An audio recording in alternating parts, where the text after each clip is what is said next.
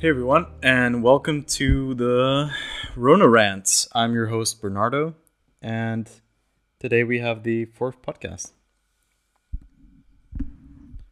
So, before we start, I just wanted to say that I um, I've been uh, I've been getting quite a few um, quite a few comments on my show. So that's actually I'm pretty happy about that. Um, I got some constructive feedback, which was great. Uh, namely the squeaky bottle issue that I had in the last podcast, and I'm not gonna repeat. Not I'm not gonna repeat that for sure. Um, I replaced the squeaky bottle with a Coke Zero bottle,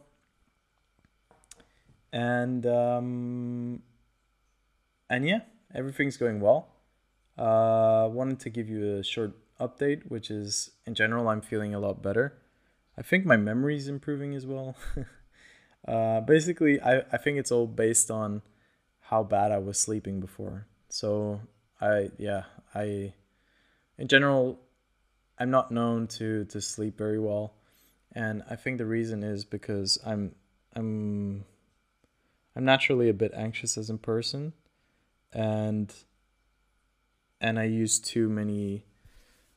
I overextend my time on on the PC or like looking at some screen, right? Uh, that's that's a pretty common problem, but uh, but yeah, it's it's definitely it rings true to me. Like I'm way too often on the PC, and uh, and so I've been making some lifestyle uh, lifestyle changes, and and so one of the things I've been doing is um, just to improve the overall wellness, right, or health. Uh, I started taking some vitamin D because I, I mean, I, I have no evidence to support this, but I, I felt like, I felt like I probably was lacking some vitamin D because I'm always stuck at home. I, I barely ever go out. Um, and you know, we've been going through this winter and, um, I do come from a country which is rather abundant in, in vitamin D. Like the sun is very strong there, and we have a lot of sunny days. And while I was in Sweden, I felt like I didn't have enough sun, and I felt like vitamin D made a little bit of a difference. So I don't know. It might be placebo, but I started taking vitamin D. Okay, I I hope it works, but yeah, it seems to be helping a little bit. I don't know. Um, and you know i've been working out almost every day sometimes it takes some rest days um, but that's going well and and uh, i started i started reducing the amount of time i spend on my pc i put a filter for blue light um, because the blue light supposedly like blue light supposedly affects your brain and, and makes you more stimulated than, than you should be. And um, I started some type of weird meditation of my own. Maybe there's a name for this. I don't know. Uh, basically, I'm sitting down against a wall. I put on some music and I just listen to my thoughts and I try to process my thoughts. Which is usually, you know, like in, in meditation, they usually tell you, um, yeah, ignore your thoughts or focus on something else but uh, yeah, not for me. I, I mean, I prefer just thinking about life or, you know, just trying to visualize something in my head, like the sea or something. And, uh, and yeah, and I want to, I will start painting as well to, uh, to have some hobby where I don't require any screens. I'm just waiting on my supplies.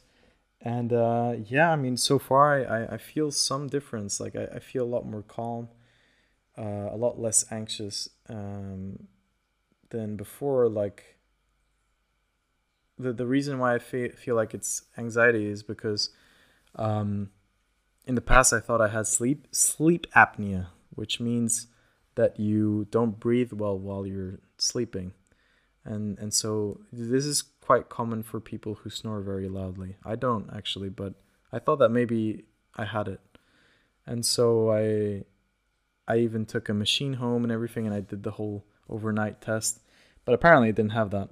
So I think like most of my sleeping issues come from anxiety, and I think now that I'm kind of working on that, um, I don't know. I've been waking up much better, uh, and I feel like I have more energy in general. So here's the hoping. I hope that uh, I hope that that that was the solution, and uh, I'll let you guys know. So anyway, the the topics for today, uh, they will be free, just like all the other ones. I might in the future reduce it down to two or increase it to four. I'm still not sure. I'm playing a little bit around with the format. Um, of course, if I reduce it down to two, I'll increase the length of time um, in which I talk about each of the topics, and I will, of course, proportionately reduce the time if I talk about four topics. But I think I'll probably keep it around three or two. So there's three topics today, and one of them is books. How to start reading books if you hate them. Okay. Um, number and how do you enjoy books if you hate them? Number two is anime, the stigmatized art form, and why you should start watching anime. Uh, and number three is cats versus dogs, which is uh, a topic that a viewer asked me to comment on. So, like the differences between having a cat and a dog, um, and what does it say about you as a cat owner or dog owner, or what what pet which pet should you pick, right? What's the best pet? Let's just say well like what's the best pet? Is it a fucking cat or a dog? Yeah, I don't know. We'll we'll uh, let's comment on this. I'll, I'll try my best to to talk about these topics and and let's see.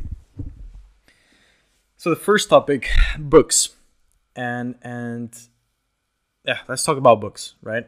So I have to first tell you, I have to state my case and uh, and let you know how it was for me and why this topic is so important for me to talk about. So I am 27 years old, and um, for the vast majority of my life, I absolutely hated books.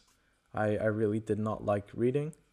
I avoided reading at all costs, and I only started liking books when I was 23 or 24. So that's like three or four years ago. Uh, which is shocking to some people. Uh, but yeah, I, I always hated books. And it wasn't because I didn't have books around. So the thing is, if you know my family, both my parents are avid readers. Like hobby, uh, their their main hobby is reading. Basically, they love it. They love that fucking shit. I don't know why they read so much, but they do. You know, they cycle between I think my mom she cycles between like four books at a time. Like she just continuously reads four books and and she jumps from one book to the other. And she does this insane like really fucking insane thing which is she starts reading the book at the end so she knows the ending which like incentivates her to incentivizes incentivates I don't really know. Uh, it just it pushes her towards reading the whole book. And that's fucking crazy. You just spoil she spoils herself so that she can then feel like reading the book. Like she has no motivation to read the book all the way to the end if she doesn't know the end. It's insane, but whatever. Um, my dad and my brother, they're not as insane, but yeah, my brother also reads a lot. Um, they're all the three. The three of them are quite well read, and they have um, pretty broad uh, general culture. I don't know if that's how you say it in English, but yeah, they're cultured in general. Um, and I was kind of the black sheep in the family, so I never read that much. I, I really disliked it. And it was pushed on me, of course, because my parents love reading and they knew the importance of reading. Um, but it just it just didn't work for me. Like when I was a kid, I would pick out books, but it was the books that had pictures on them, you know? Like I like the pictures. And uh, yeah, I just throughout my childhood I, I I struggled with reading. And and yeah, most of the books that I ended up reading were in English because, okay, I, I, I have thought about like why I don't like why I didn't like books and, and I can tell you why.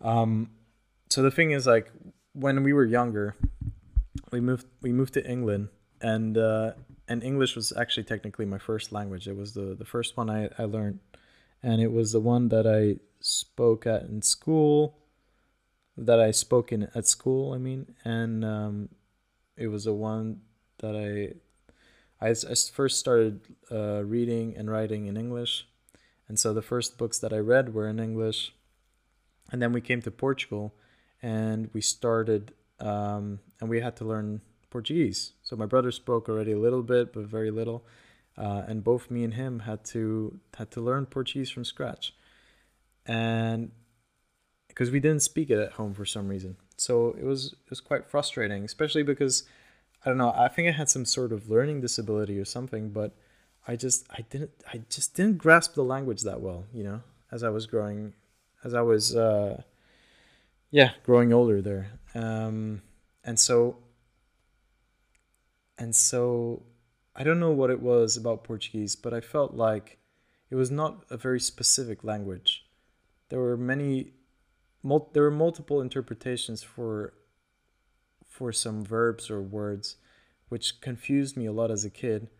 And I just I just didn't understand it. I didn't understand it that well. And of course, of course, with time I learned how to speak, I learned how to write and read. Um,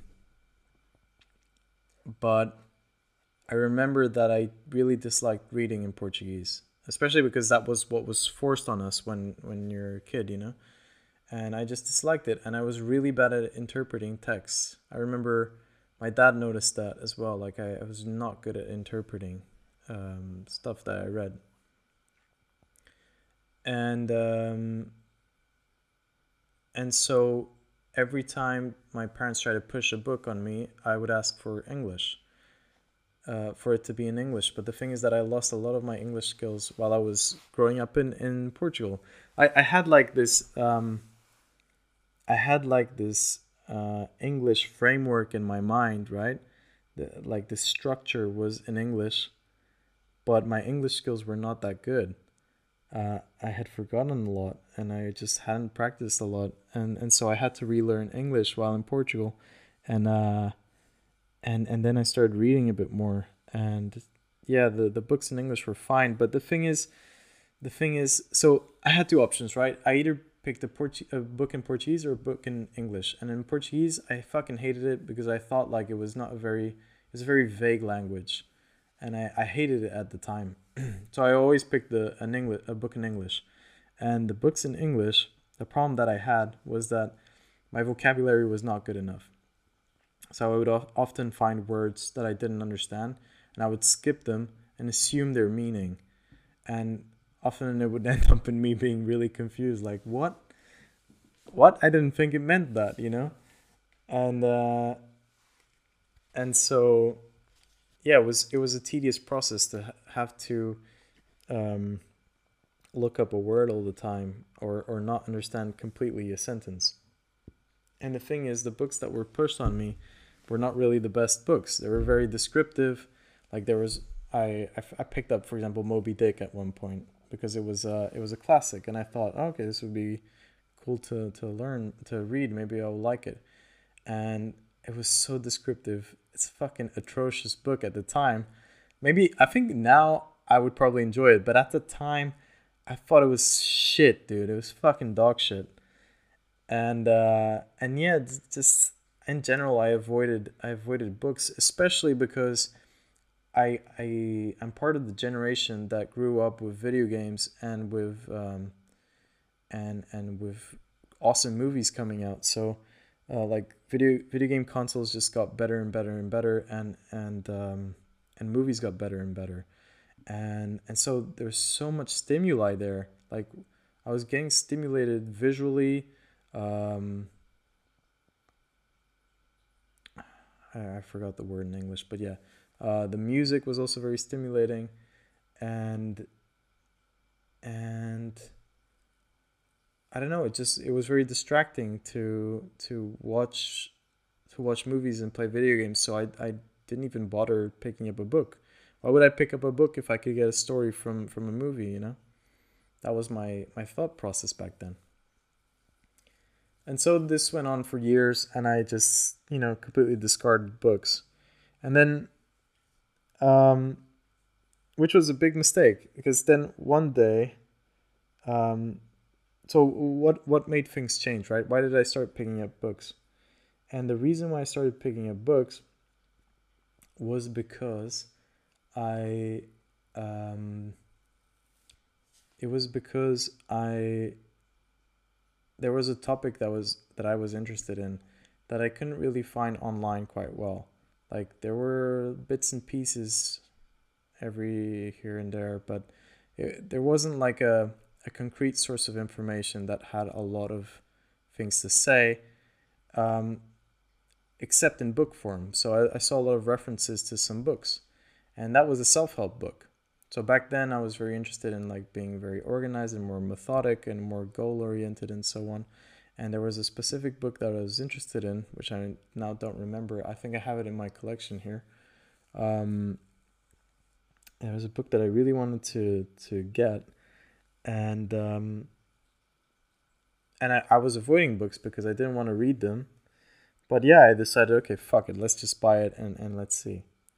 And so I started reading it and and it was awesome. It was awesome. Like I I did have the the struggle with the words, so I had to Google a lot of words.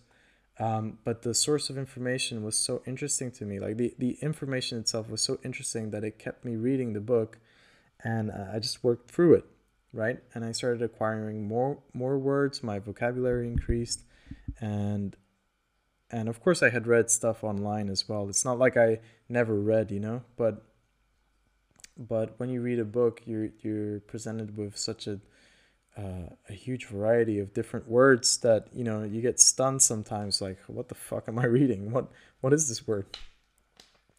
And so, like, I powered through because it was a, a book that that had a lot of things that I cared about.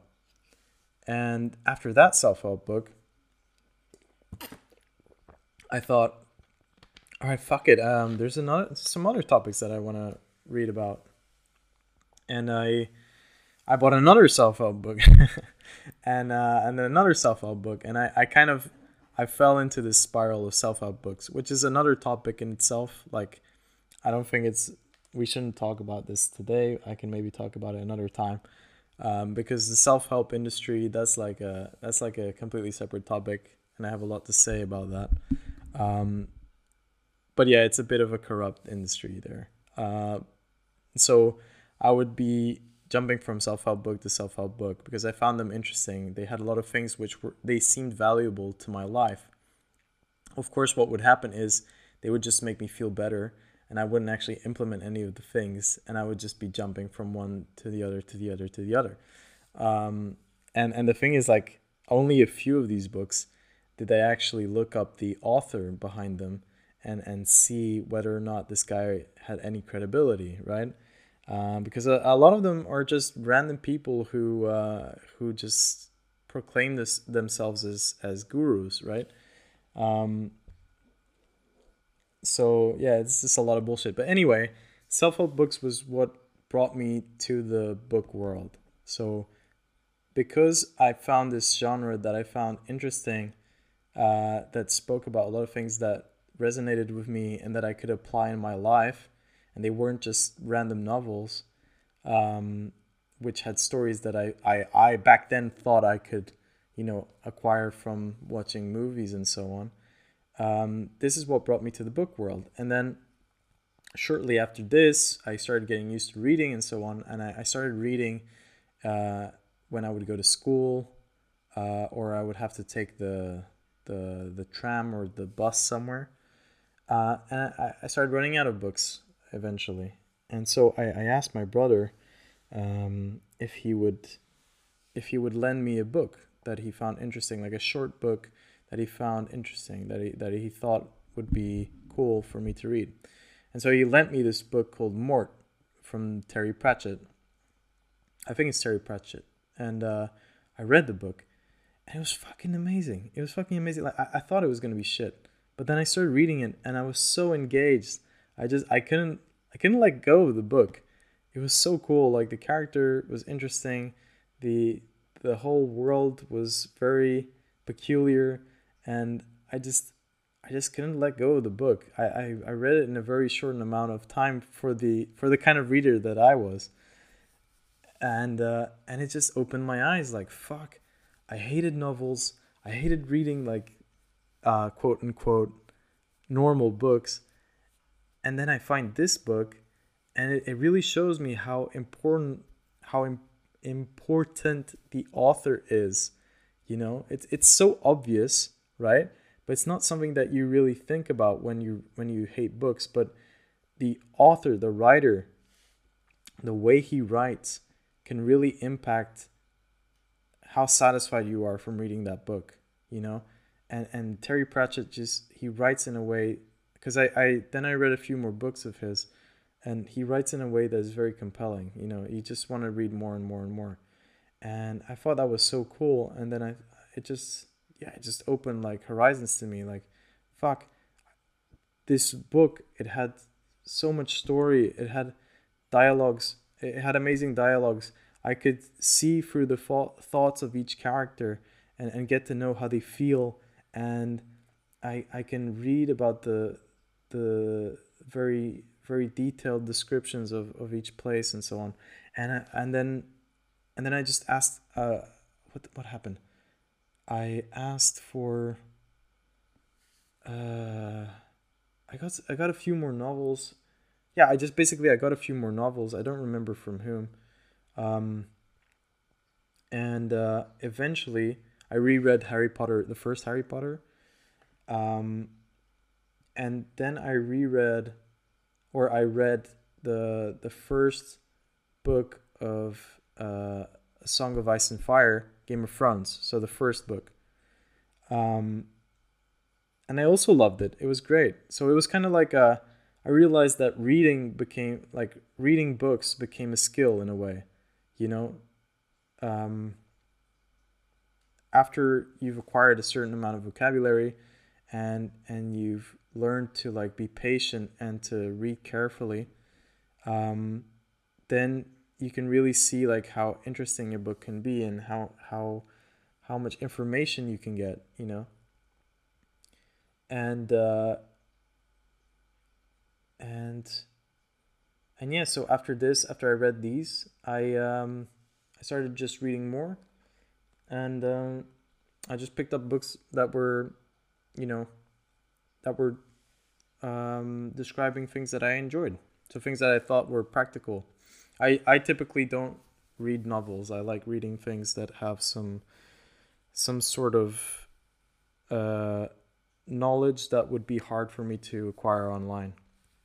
So I like to read, you know, uh, tutorials on things, or I like to read, um, again, self help books or books with a certain topic, like essays. It's not essays, but uh, there's a word for this. It's like non uh, non fictional books essentially. So yeah, I realized that, and and um, and then of course came this um, this standard uh, debate about like which what is better, movies or books on a certain. Let's let's talk about a certain story, right? What are better, movies or books? And then you always had that guy like uh-huh yeah harry potter the movies were okay but uh uh, I, I read the books and they're much better, you know. And to me, that's really retarded. Like, I think you you can't compare the two art forms. You know, there's there's things that you could decompose them into several factors and then compare the factors maybe, but you can't compare the two art forms. There's things that the movies have that the books don't have and and vice versa. And the thing is they both influence each other too. So for example movies have music and they have visual effects that you would not be i mean you could maybe imagine it while you're reading but not really. And they bring so much charm. You know music is so important to people. It really changes your mood and the way you perceive things. And you know the classic harry potter theme and the whole mystical vibe that you get it would be a lot more reduced if you just read the books than it is if you had watched the movies and read the books. So uh, movies definitely play their part as well, um, but books have one thing. Uh, books have many things that movies do don't do well, of course, which is there's a lot more information in books, right? You take longer to read a book than to watch the movie. So, of course, there's more information. So, the story is more detailed. And you can of course, movies can also do this uh, shortly, but books can you you can really get into the skin of the character and and and read their thoughts. Like you can get you can you're spoon fed their their thoughts basically, um, and this doesn't really happen in movies so much. Like your idea of a character is based on the way they behave externally, while in the books they can be based on how they behave externally and how they behave, behave internally. And so I, I thought that was it was cool. It was interesting, you know, and uh, and and so books definitely, yeah. I don't know where I wanted to go with that, but I just wanted to point out that um, that difference between the art forms, and I'm sure there's a lot of other things I'm forgetting here, but um, but yeah, it's important to to mention that. And so yeah, now I'm just um, now I'm just reading books whenever I feel like it. Uh, I can basically find a time every day to to read a little bit. And so let's go back to the question: How do I start reading books, and why should I start reading books? And I will try to list things for you. Okay. So going back on my whole experience, I'm gonna try to list stuff. Why should you start reading books? Why? Because number one, you can get a lot of information that will be hard to find online. Or maybe it will be easy to find online, but you will have to compile it yourself and put all the uh, puzzle pieces together. So, for example, if you're looking for a solid, in depth source of information on a particular topic, you either have to scavenge around the internet and put things together uh, that might have no connection to each other like they, they you can make the connection yourself they could have references but you're not sure. Um, i'm not saying that searching online is bad. Like I, I i search online all the time. It's it's awesome. You can learn a lot of stuff online. But i feel like books it's much better for you to follow if you really want to get inside a topic it's much better for you to follow a credible author and go through one of their um, their most important books. Because books will have references to other books and you can just follow the the thought process a lot better in a book. Like it's a lot more step by step detailed than picking up information that you find scattered online. In general because of course there are some places online that are almost like books you know the, the information is structured in a very good way. But i would say in general with books, you can find a lot of very interesting information that can be very useful to your life. So it doesn't have to just be novels. Okay, that's point number one. So, uh, yeah, it can just be not. It, it doesn't have to just be novels. That's very important to to clarify. Number two. Um, why should you read books? Because it increases your vocabulary so your your language skills actually increase doesn't mean you know it doesn't mean that my english is much better than it was before. Like i still speak a bit like shit you know? And uh, i'm not that eloquent when i'm when i'm speaking but my reading is a lot better. I can understand a lot more complex sentences than i could before.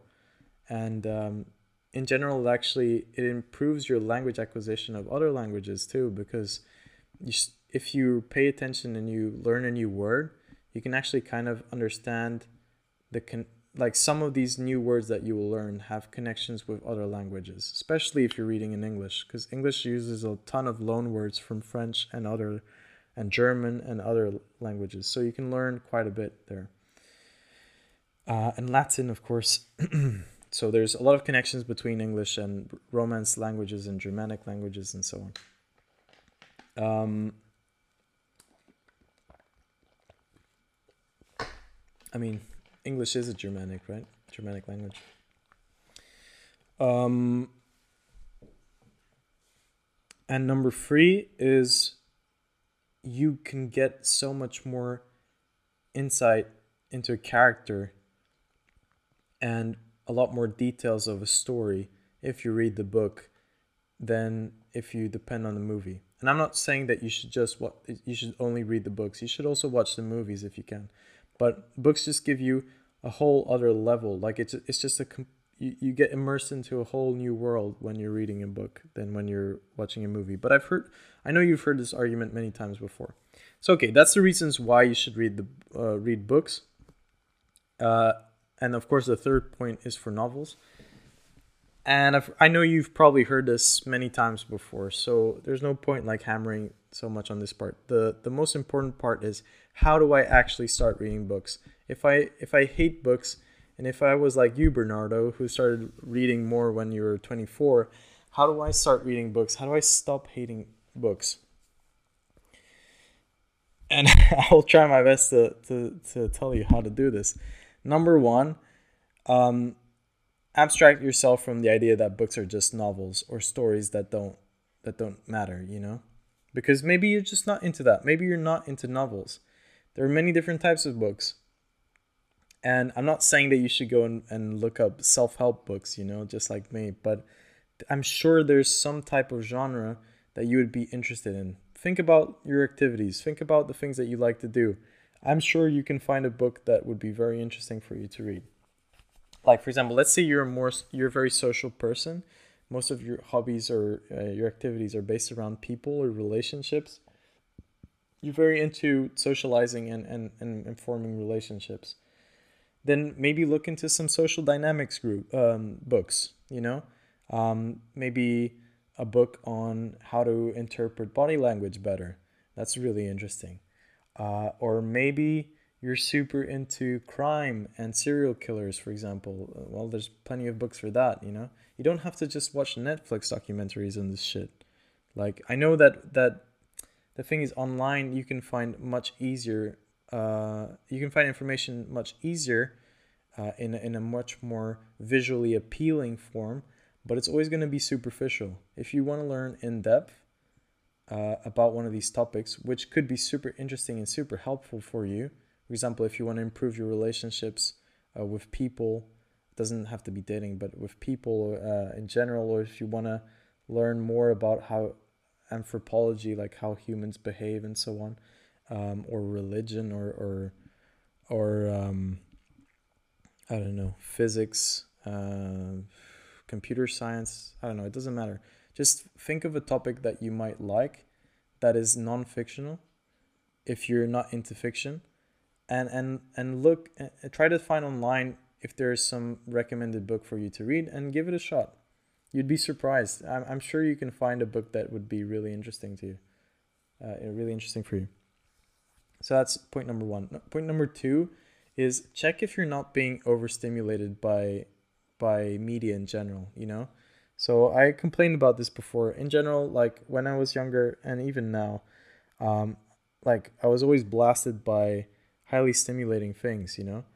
And and the way for you to check if you're too addicted to screens to be able to concentrate on a book is check do you have any hobby which is not exercising and not talking to other people um, which you can do without having to look at a screen like can you do this for like an hour without re- resorting to opening up your pc or, or your phone can you do this? So, for example, playing guitar or or painting or um, knitting or um, you know some kind of crafting. Uh, I don't know. I don't know. I'm sure you can find some hobby like this. Can you do something like this? Like something that doesn't require a screen for one hour? Can you do this? If the answer is yes, then you should have the concentrate enough concentration to read a book. And if if the answer is no, then you probably first have to find a way to reduce your screen time and to work on your concentration in one task. This is probably important before you start reading. Um, and that's up for you to figure out. I'm not a guru, you know. Uh, and number three is if if if the language is a barrier for you so you're maybe you have like you're not very you don't have a, a vast vocabulary let's say in, in the language of your choice it doesn't have to be english um, then just start with an, a simpler book you know uh, ask friends of yours that have given you good recommendations on, on movies or books or sorry on movies or series and ask them if they read of course and if they have read ask them for like simple books simple, short books. Um, maybe not even for your your age range, for a short for a younger age range, and um, and yeah, just ask them for some help on this, and uh, and I think these three steps will uh, will really help you. Like definitely start with shorter books, and if you have any questions, you can always ask me. Um, or if you have anything you want to comment on, feel free to do so. Uh, I just want you to know it is possible to like books even after 24 years of, of hating them. Uh, I managed, so you can definitely manage too. And I'm telling you, it's it's quite rewarding to read. Like it, it feels quite good to read. Okay, that took a lot a really long time. I'm sorry about that. Uh, I think this this podcast will be it's in general a bit more serious than the other ones. Um, and it might take longer than the other ones for sure.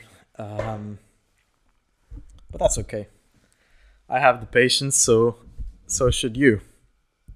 Now let's talk about the second topic, which I was uh, quite interested in doing, but I'm I'm worried that I won't be able to express my thoughts that well. Like uh, it won't be that convincing, um, because it really depends on the type of viewer that you are. But whatever, we'll get into that later. So the second topic is anime, the the stigmatized art form. And first of all, uh, what is anime?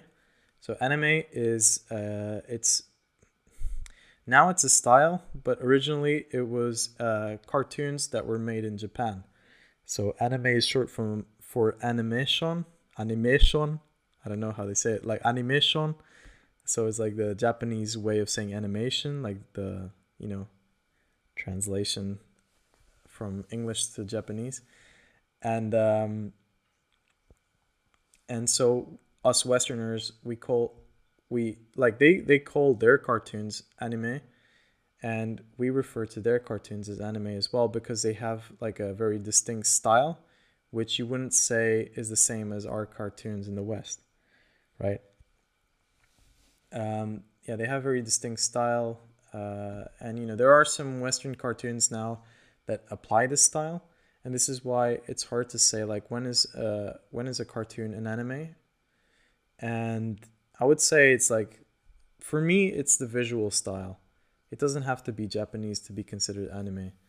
Um, but some people might disagree with me on that. I don't know. But you can fuck off if you do. Um, and and one there's one show that uh, is kind of like in between these, and that's uh, Avatar: The Last Airbender. That's a Western show, uh, but the style is very anime-like uh, or not very anime like, but it's quite anime like. Um, however, I don't know if it's considered anime. Anyway, so that's what anime is. So, what's the problem with anime? Well, first of all, uh, we need to understand like what are cartoons, right? In the West, so cartoons generally um, they are made for kids. That's the truth. Most of the cartoons that we see they're made for kids. That's their target audience. It's it's children. So a lot of the cartoons will be you know humoristic. They will be very light-hearted very um, simple and uh, yeah just with loud noises uh, and and funny sounds and they're just they're appealing to kids and we grew up with them when we were kids and um, yeah, so that's kind of the whole point of cartoons in the West to entertain kids. Um, of course, we have Disney and Pixar and DreamWorks and, and some other companies which make movies that maybe now are more like family, you know. Uh, the, the target audience is the family, so even adults can can uh, be entertained by these movies. Um, and you know as an adult you can watch for example the lion king and enjoy it for sure but it doesn't it doesn't take you away from the fact that um, that the target audience are, are children and so if you're if you as an adult watch a lot of cartoons all the time mm, i mean i don't care what you do. I really don't give a shit but if you're watching a lot of these cartoons yeah probably people will think you're weird or that you're, you know, they'll think like, why didn't he grow up, or he or she, why didn't he or she grow up? Um, so so yeah, and then you have anime, so the the Japanese cartoons, and um, you know, uh, first of all, it's something foreign. It's in a different language, right? And then the thing is, um, there are some really weird things out there. Like Japanese people, they're very creative, but there are some really weird shows out there. And of course, some of them are gonna, you know, they're gonna call for more attention than others. And and so when people usually think about anime, they they imagine like these cute girls with huge eyes and with very um, very flamboyant dresses making loud noises and saying kawaii and shit like this. Uh, you know they that's that's what people will will think of when they're thinking about anime. Or they will see like over sexualized cartoon girls in inappropriate situations you know? And so if it's found out that an adult is watching these cartoons for kids that have like characters who are like over sexualized females or or or like very bubbly girls making loud noises of course it's seen like as kind of creepy or perverted um, or, or just weird because you're watching cartoons for kids. Uh, so this is why anime is usually stick uh, and of course it's in a foreign language so uh, there's a lot of stigma around anime, and in my opinion, it's it's it's very ignorant. uh, I have a, I have a pretty strong opinion on this because I love anime personally, and I think like a lot of people are super ignorant when it comes to anime. Uh, I mean like, I mean ignorant in the true sense of the word. I don't mean that they that they they're prejudiced. I mean like they're ignorant. They just don't know enough about the art form. They don't know anything about anime uh, they're just going by like what they've heard people say, or maybe from one show they saw on TV, you know. And and so I will basically build up a case for anime, and I'll try to convince you to watch it. So first thing is, I would say the biggest distinction between anime and Western cartoons is the seriousness behind these cartoons, right? So in the West, the cartoons are mostly targeting children they're usually uh, comedic, and the episodes have no connection with each other. Usually, um, they're one-time things, and they're they're made to entertain children. In anime, depending on the show, of course, there are exceptions, but most shows are quite serious. Like the the episodes have connections with each other, and there are multiple different categories of anime. Plus, they're decomposed into different age groups as well. So you have like shonen, which is for like um, teen like young teenagers or teenagers, and you have seinen, which is for more like uh, older teenagers or adults. Uh, and then there's there's some more category. I don't speak Japanese, but there's some more uh, like age groups and and also different categories. So it could be sports or it could be um, action, adventure, uh, thriller, uh, horror. Uh, I don't know. It's like it's it's it's almost like like movies, you know. It's almost like movies, and and so I wouldn't pair anime with with cartoons. I wouldn't call anime cartoons because of this, because of how serious they are, like how how much effort is put into most of or I can't say most, but in a lot of these shows there's so much effort put into it and there's so much such enriching stories inside um, that you can't even compare with with western cartoons or most of them you know? Like they're they're a lot of these shows they're not for children. They're really not for children. There's shows that are super violent that are really psychologically uh, disturbing. Um, they have really interesting like mind-blowing ideas and plots you know? There's like there's actually quite a few movies in hollywood that are based on the plots that come from anime. Um, but if i'm going to be more correct actually so animes anime is based is usually based off of manga and manga is like the comic books. So they they have like comic books. So most of these shows um, fuck me, where do I start? So it's kind of like with books and mo- uh, and movies, right? I would say like anime is different from cartoons because it's almost like it's almost like the movie industry. You have the books, which are um, which are the manga, so it's like comic books, and then a lot of anime is based off of the manga, right? And so it's kind of like books and movies, right? This dualism. Um, so yeah, that it, um, a lot of mo- Hollywood movie ideas are based off of manga ideas, and and that's how serious the, it is in the East. So, um, the first important thing to say is like there is a big distinction between Western cartoons and Eastern cartoons in the sense that uh, anime can be very serious and it can be for adults with very violent topics and and very interesting um, like plots, right? And um, and in the West, it's more like for children. That's I've already. I'm just repeating myself a lot here, but that's important to just uh, put in your mind. And then, so what else is interesting about anime? So as I said before, there's many different categories, and then first thing is you get like you get blasted with a completely different culture, right? So um, most of most of anime is based in Japan, right? It's it's in Japanese, and so you see a lot of things and concepts that you have never seen before. You know, there's a lot of things that come from Japanese culture or they come from fiction within the Japanese culture, and they just blow your mind. Like what? Like people actually think like this? They actually do things like this?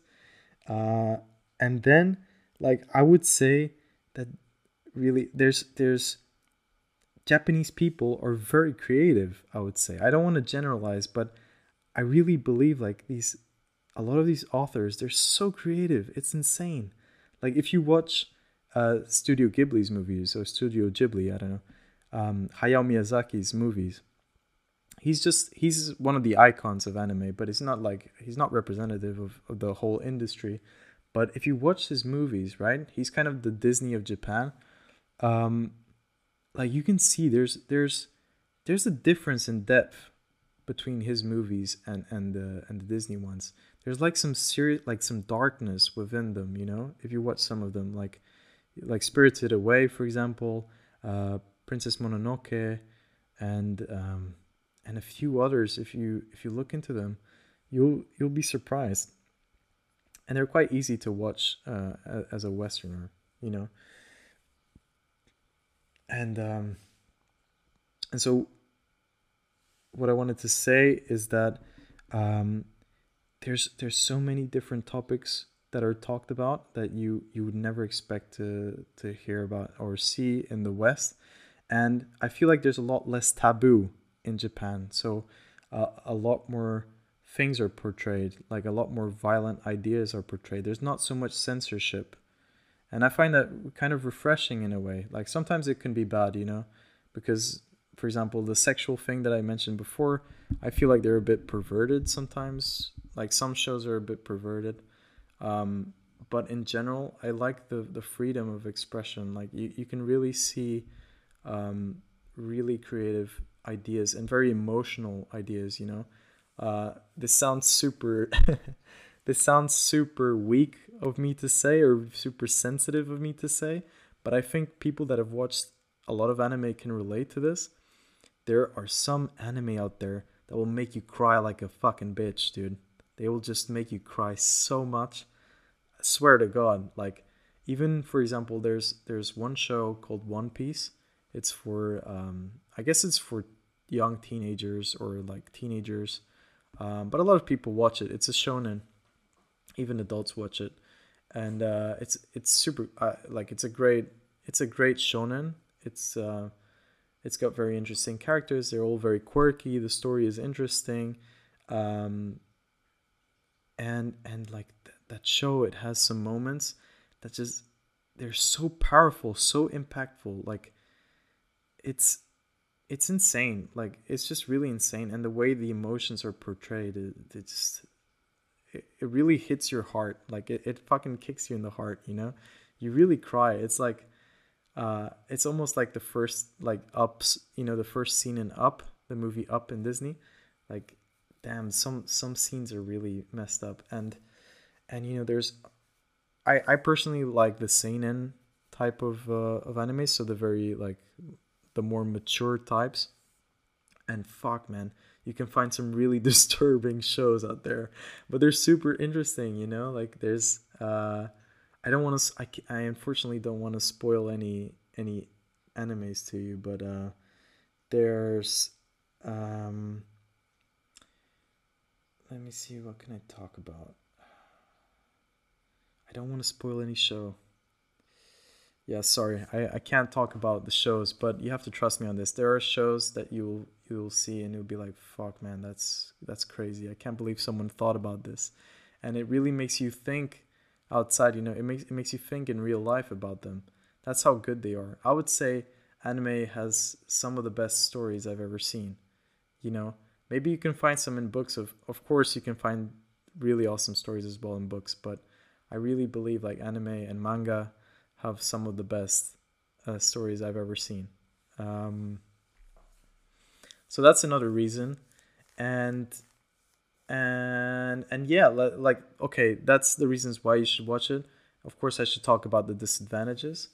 Um, disadvantage disadvantages would be you will have to read subtitles in japanese. You shouldn't watch it dubbed in my opinion. Uh, of course maybe you've watched some anime before that was dubbed you know like dragon ball z sure um, that's fine but i would recommend that you don't watch it dubbed so you'd have to get used to the japanese subs and i think that's completely fine you get used to it or sorry, not the Japanese subs, the Japanese audio, but the subs in your in your language. So you have to get used to like hearing Japanese, but you you read the the subs in your language. But that's fine, dude. You get used to that. And and of course, uh, number two is like sometimes there's humor that you're not really used to, and it's kind of weird. Like some Japanese sense of humor is kind of weird, but you get used to it. And of course like with with freedom of expression you see things that you don't want to see right so there are some shows that are sometimes a bit racist if you're sensitive towards that uh, if you're sensitive to that and uh, there are a lot of like sexual things going on and sometimes this is really weird. Of course it's not every show it's just a few shows. Um, sometimes they have like i don't know just really like suggestive um, yeah just suggestive sexual stuff with minors almost minors. And that's the that's the weird part of japan you know uh, that a lot of people like whoa okay this is yeah this is not acceptable but it's very very few amount of shows and when you find one you can just skip that show and, and watch another one um, so that that i would say are the disadvantages the advantages as i said before uh, you get amazing stories and uh, and very interesting concepts that you can't find in most other places. All right. Um, and now I want to tell you, like, okay, so if I want to start watching anime, what should I watch? Because I don't want to watch a shit show, right? Of course, you know, just like any other art form, it's not perfect. There are going to be there are going to be animes that are absolute dog shit, you know? There's animes out there which suck donkey dick. Like they they're really bad. Um, they're not fun they're not funny and they're not interesting at all. There's many of these. The same you can find the same like there's a lot of books that suck and uh and um yeah, there's a lot of there's a lot of everything that sucks, right? A lot of movies that suck. Um, so I will give you my recommendations as to which shows you sh- you should watch, um, or maybe maybe free shows that you should watch. And then if you need more recommendations, you can ask me. You can also look up a guide online for for anime, um, or maybe someone in the comments will will give you some suggestions. If you guys have suggestions, let me know. Um, but I will give you like my insight on like which anime you should pick when you start watching anime. So which ones are the best to start with? That's what I mean. So the the the first one and this is in my opinion the most important anime you should watch and especially the first one to start with is death note so death note and this show is super important because it will basically break this illusion that you have that um, every cartoon or every anime is or that anime is like cartoons they're for children. And this show will break that illusion in you okay? So the i'll give you a bit of the plot. So it's basically the main character is a guy who is a genius student at, uh, at high, in high school um, but he's really bored with life. Like he finds his life very dull and you know every now and then he looks at TV and he sees that there's quite a, a lot of crime in Japan. And he's just in general bored and he thinks the world sucks a little bit. Meanwhile there's um, there's uh, they show some some creatures which are the death gods the shinigami um, who are you know some uh, i wouldn't say they're gods but yeah there's some like superior life form who controls um, people's death. So they basically like keep. I think they keep track of like how people die and so on. And uh, each each death god has a book, and these book and this book basically what it does is if you if you write someone's name the there's a lot of rules in the book but if you write someone's name down in the book and you have the image of the person while you're writing down you can kill that person. Okay. So you uh, and uh, then you can specify the cause of death and whatever, but it's a basic rule. If you write someone's name down and if you have their face in in your head while you're writing it down, then that person will die. Okay? It's a special rule of their book. And one day, one of the these death gods decides to just drop the book uh, down on, onto Earth, just for fun. He just drops a book down down, and he he just wants to see what kind of havoc is is caused.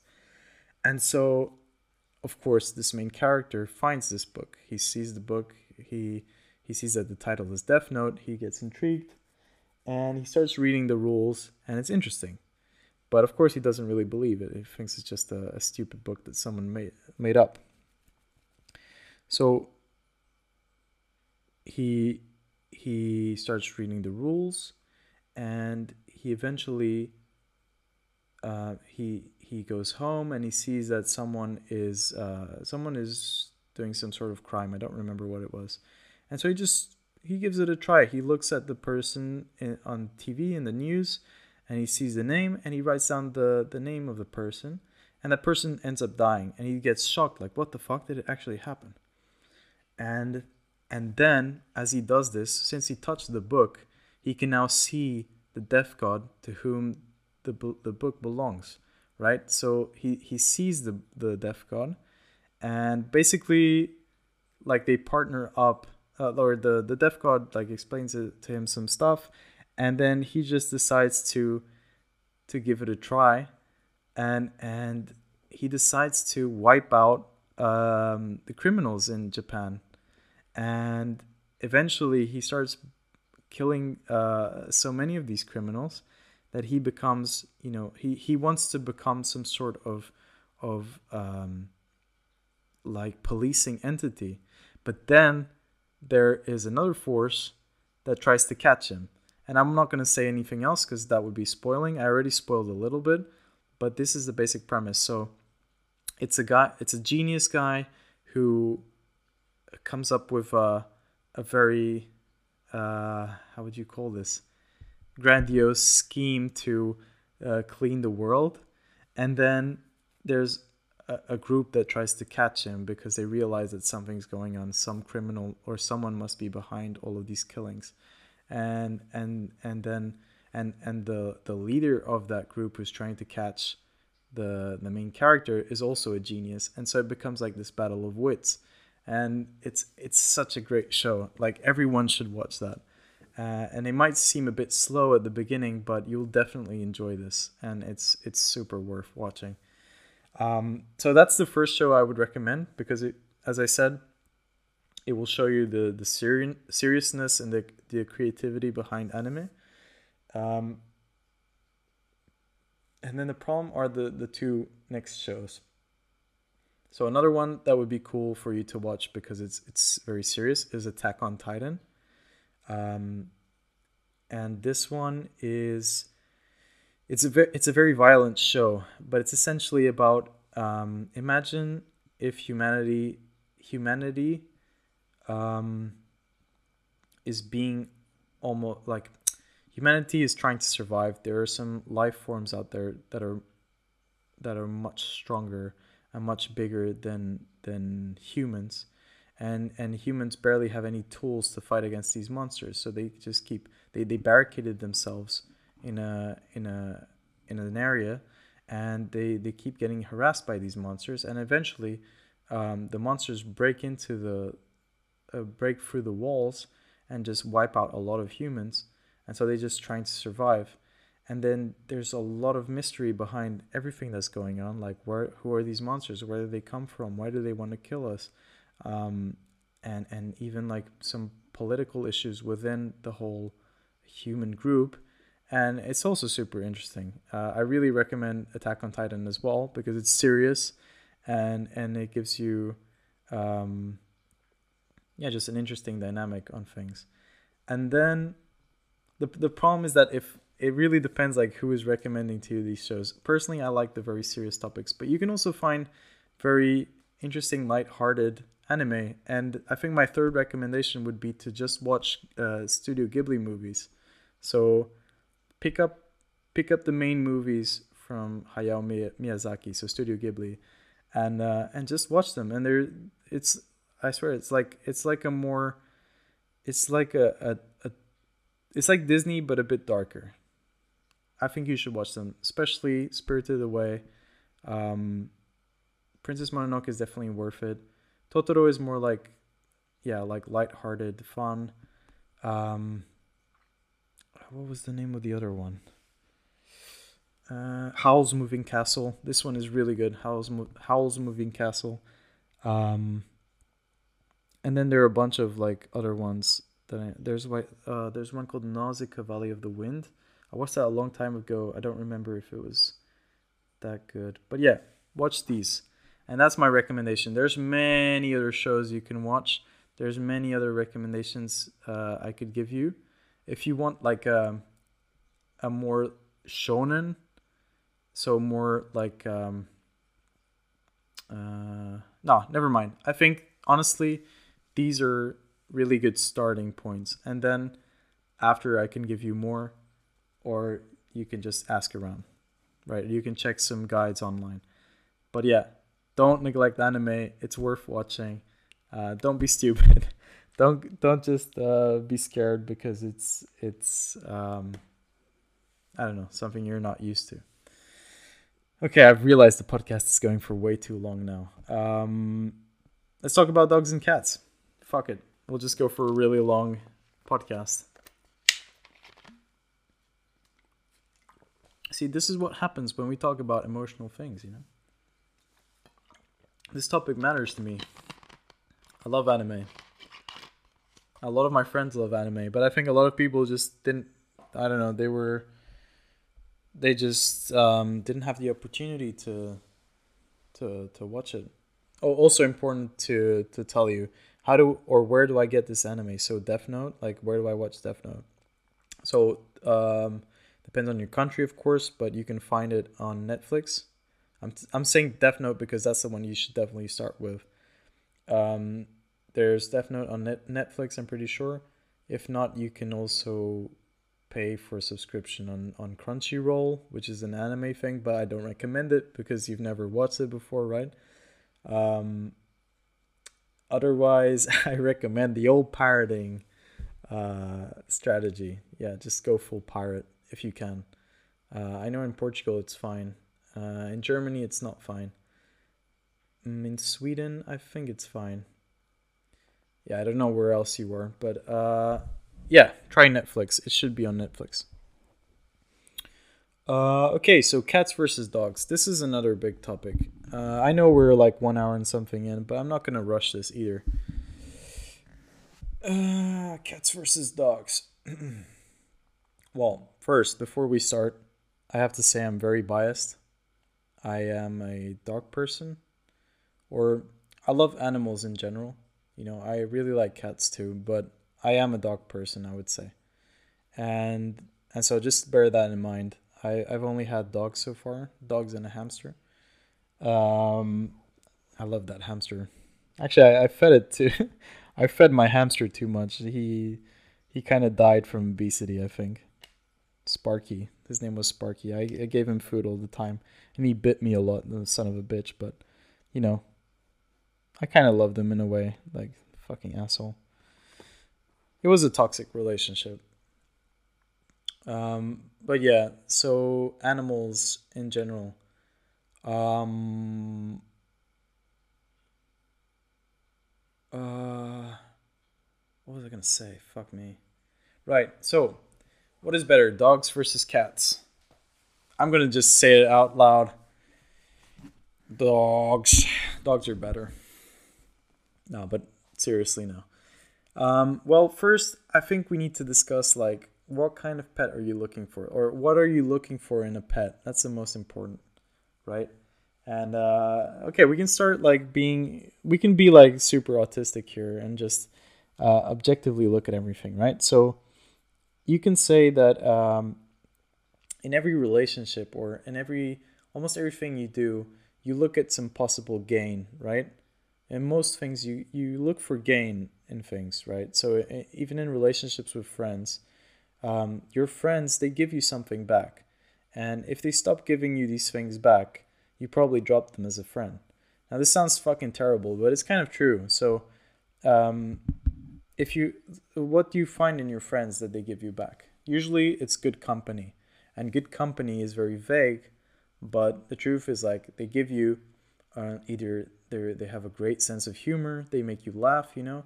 Um, it could be that they uh, they are very good listeners, so you can talk a lot and they give you good feedback, or or they just listen to you, which is also something you might be looking for.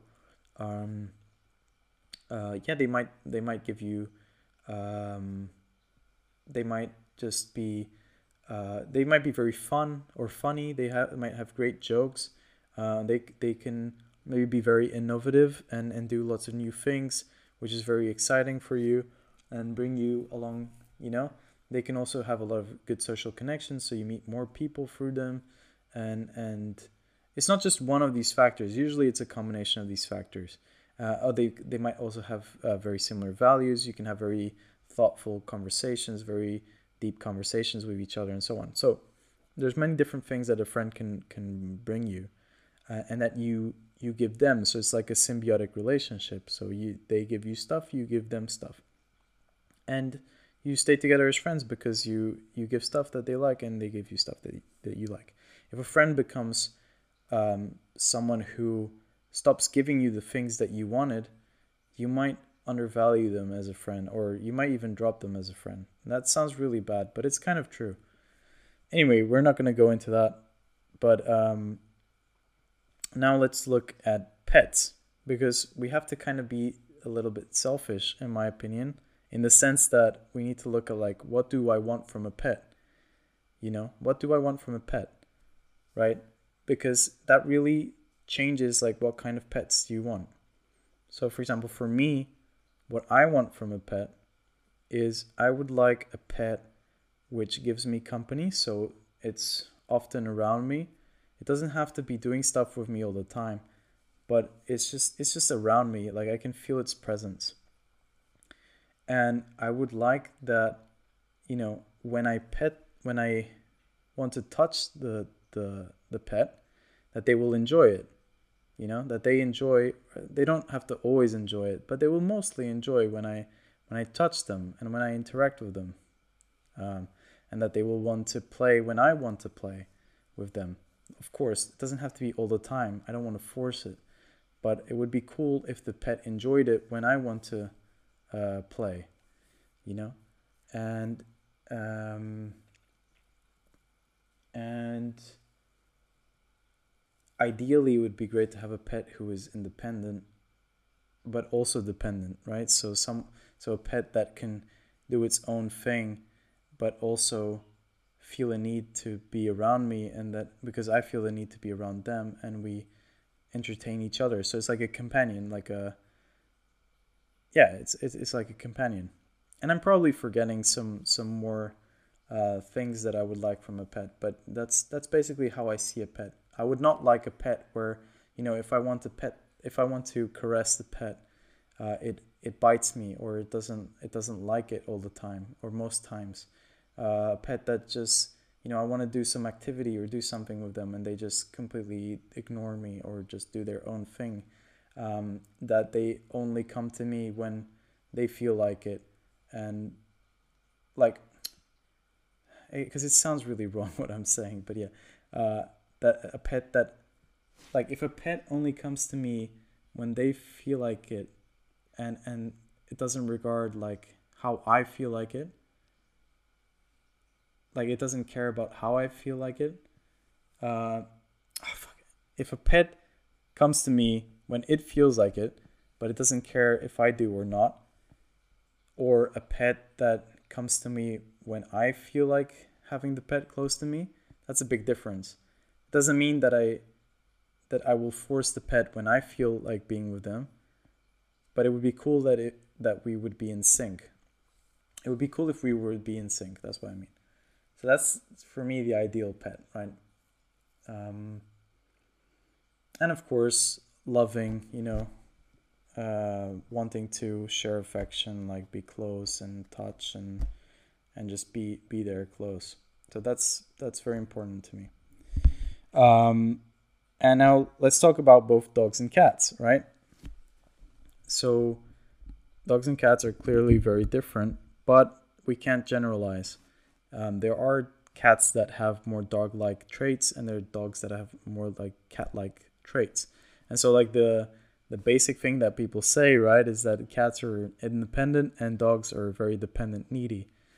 Um, and and yeah, it's true. It's it's it's true for sure.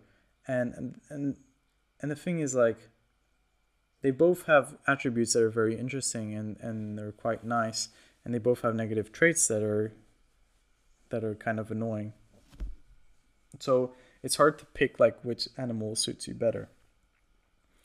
Um so for cats i'm to talk about cats but i don't want people to hate on me because i don't have that much experience with cats but i would say that cats are very independent usually. You have some cats that are more dependent of course but i would say cats are usually very independent. So they're great animals to have in apartments because they just do their own thing. They really just do their own thing. They're very entertained by by themselves and they're quite clean in the sense that it's easy to tell them where they should uh, they should do their necessities you know shit and, and whatever uh, and uh, they're quite clean. So they're just easy to manage in that sense, where like they, yeah, they're not mess. They're not that messy, except when they break stuff, of course. Um, and they're there's so they're very independent. They're very curious, which is cool. Like it's interesting to watch them because they interact with a lot of objects and and try to find new things and just do crazy things. So that's kind of like why they're the internet's animal because they're so interesting to look at, and and when you record them, they can really do really crazy sh- shit. Um, but uh, there's something I just I don't like about cats, and and cat owners usually have an argument against this, but basically what I don't like about cats is how how independent they are. Like they're too they're too independent, which sounds like something very oppressive that I'm saying, but uh but they are like almost too independent some cats, you know. It's like you don't even have a pet. It's just a it's a living thing that's in your house. But it's not really a pet. It's just it's this living thing that doesn't give a fuck about you, you know? Um, and of course, not every cat is like this, but a lot of cats are like this. Um, so like sometimes you might pet the cat and it freaks out and fucking bites you and scratches you. Like what? Fuck you, little cunt! Like I keep you in my house and you do this. Um, that so that's one thing. Uh, another thing that they do is uh, just break stuff for fun. You know. Um, of course, dogs might do it too, but I think they usually don't do it for fun. They do it for food. Cats break shit for fun. And just in general, they, they only come to you when they feel like it. They don't really, uh, and which is seldom, you know, or, or it seems like it's seldom. And that's that's at least from my impression. Like they they just don't seem that affectionate as animals. And I might be wrong. And I've seen some some cats that are not like this. But I think like in general, you can kind of make this statement. And that's even why like a lot of friends of mine I, I thought about having a cat and and quite a few friends of mine, they always told me, okay, you should go to a shelter and just sit down and let a cat come to you and and see like how affectionate they are towards you and how how long they stay with you while you're sitting down if you're at a shelter.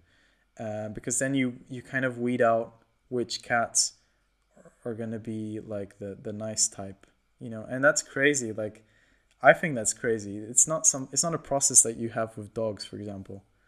Um, so okay let's talk about dogs. So dogs also have their their negative traits you know?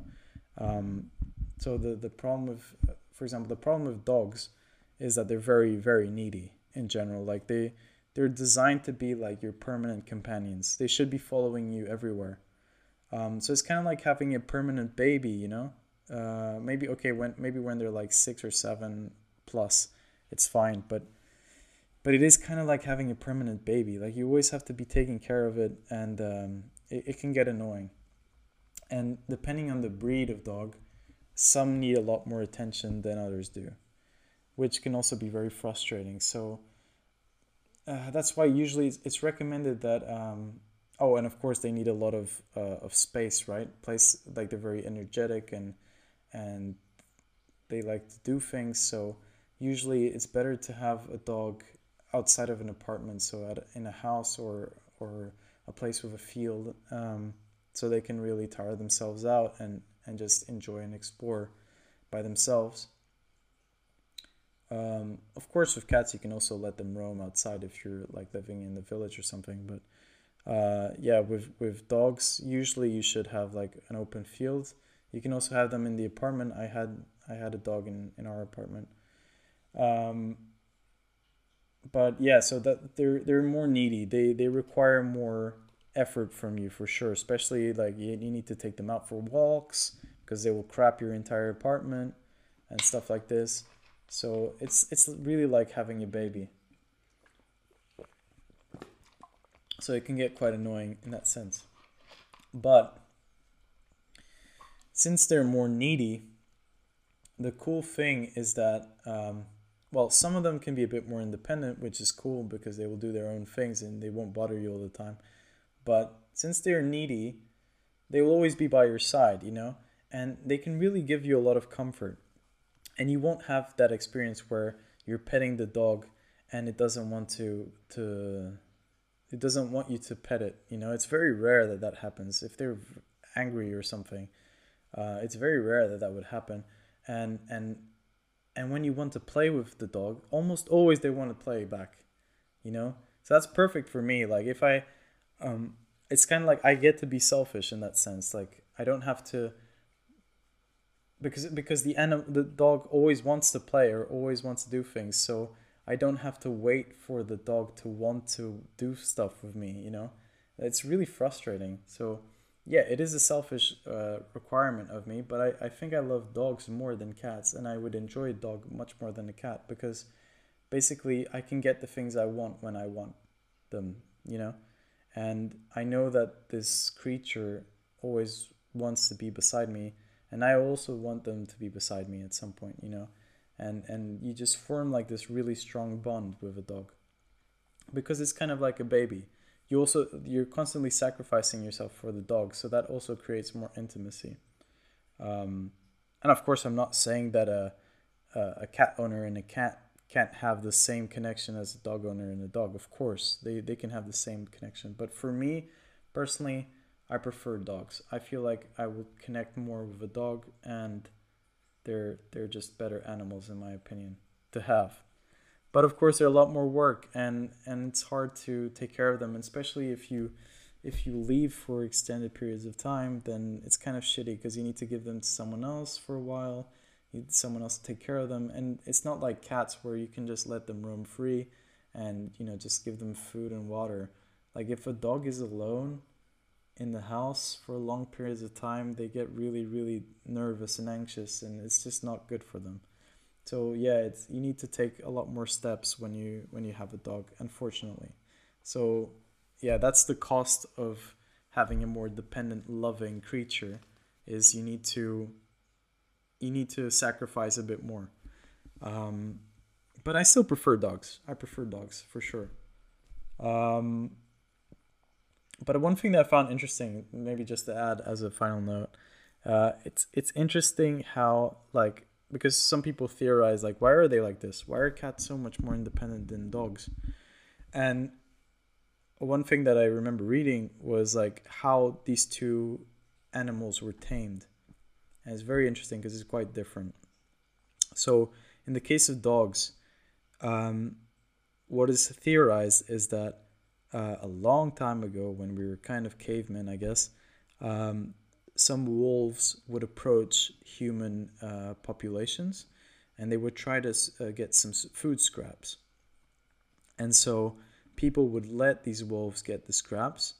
But if the wolves were very aggressive, the hunters would kill down the wolves and they would keep the cubs. And so either they would let the more tame adult wolves stay or they would uh, kill the wolf, the adult wolves, and take the babies, and and just raise them there. And so this process just kept on going and going and going, and um, and of course the wolves became tamer over time, and they would, uh, you know, assist humans in hunting and assist humans in doing a lot of things for food, because they knew that they would they would basically be guaranteed food. Um, so with with wolves, there's a proper domestication, and it came from the fact that the wolves approached humans and they, you know, gradually weeded out the violent ones and kept the the passive ones, and bred them like this. So that's that's the the wolf case, which then became the dog, right? Um, for cats, it was very different. For cats, what happened was, um, so with the increase in agriculture and plantations, um, this uh, this attracted a lot of critters like rodents and uh, and insects that preyed on on vegetables and so on, and and so this, on the other hand, uh, also additionally attracted cats or felines, um, which which hunted down these critters uh, for food.